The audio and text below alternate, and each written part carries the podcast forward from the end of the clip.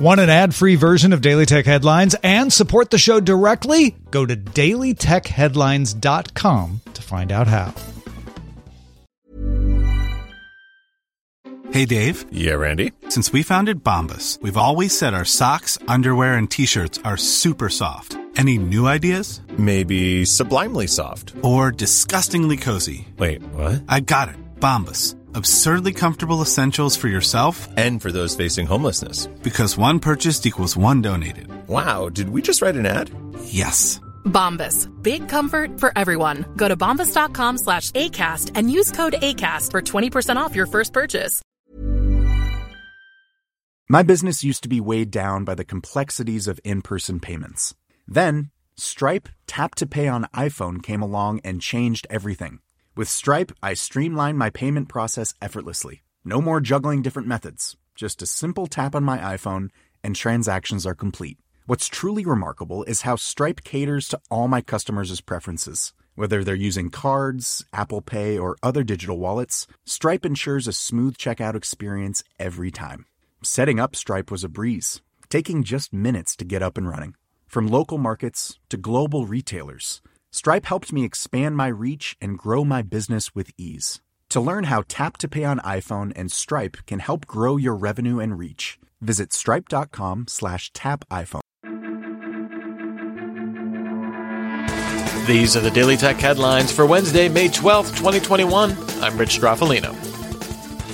eBay announced Tuesday it will allow the sale of non fungible tokens or NFTs on its platforms. Sellers will need to meet certain standards to be approved to sell NFTs, but eBay hopes to broaden availability over the coming months. The Connectivity Standards Alliance, made up of hundreds of device manufacturers, including Apple, Amazon, Google, and Samsung, announced the open smart home standard known as Project Connected Home over IP, or CHIP, has been rebranded as Matter. Devices with Matter branding will go on sale by late 2021. OnePlus co-founder Carl Pei's tech startup Nothing said in a blog post it's set to debut its wireless earbuds, the Ear One, in June. Price and specs are still unknown, but Nothing shared an illustration that appears to be a silhouette of the earbuds with an AirPod-esque stem. Nothing's earbuds were designed in partnership with Teenage Engineering, and a concept render from March showed off transparent materials. Smart device maker Wyze announced the Wyze Buds Pro, a $60 pair of wireless earbuds with active noise cancellation and a wireless charging case. They're available for pre-order now, shipping in July, with Wyze saying on Twitter a non-pro Wyze Buds are also planned. Amazon updated the Echo Show 8, which now features the same 13 megapixel sensor as the Show 10, with the ability to digitally pan and zoom to follow users, supports AR features, and offers a new octa-core processor for the same $129.99 price.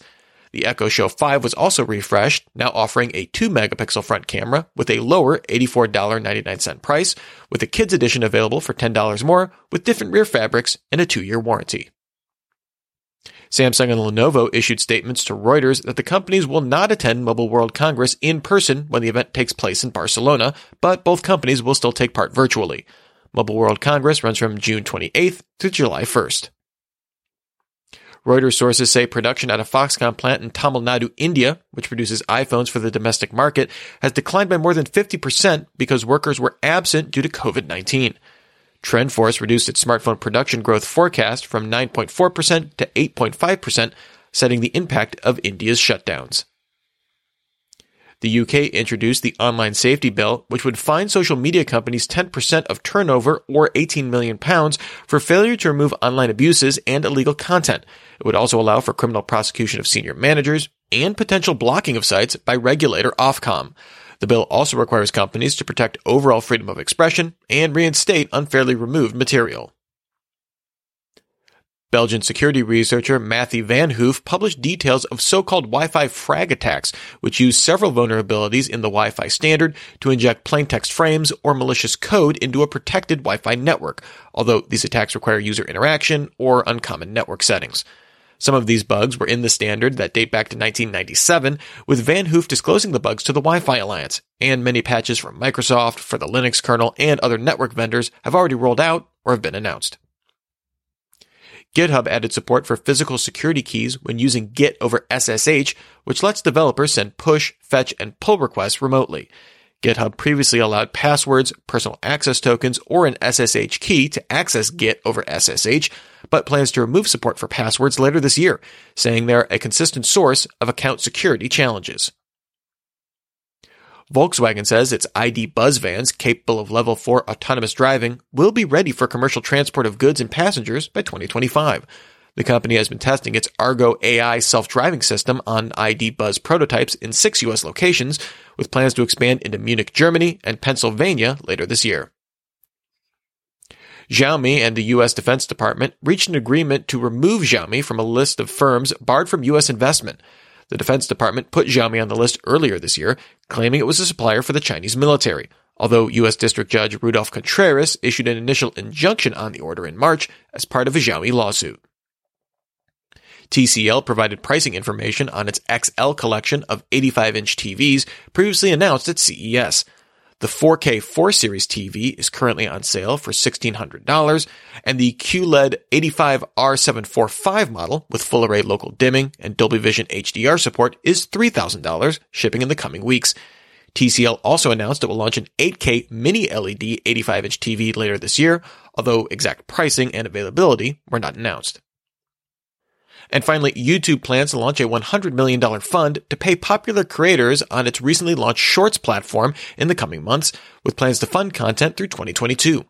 On Alphabet's latest earnings call, CEO Sundar Pichai said Shorts received 6.5 billion daily views globally. Remember, for more discussion of the tech news of the day, subscribe to Daily Tech News Show at dailytechnewsshow.com. You can find show notes there and links to all these headlines there as well. Thanks for listening. We'll talk to you next time. And from all of us here at Daily Tech Headlines, remember, have a super sparkly day.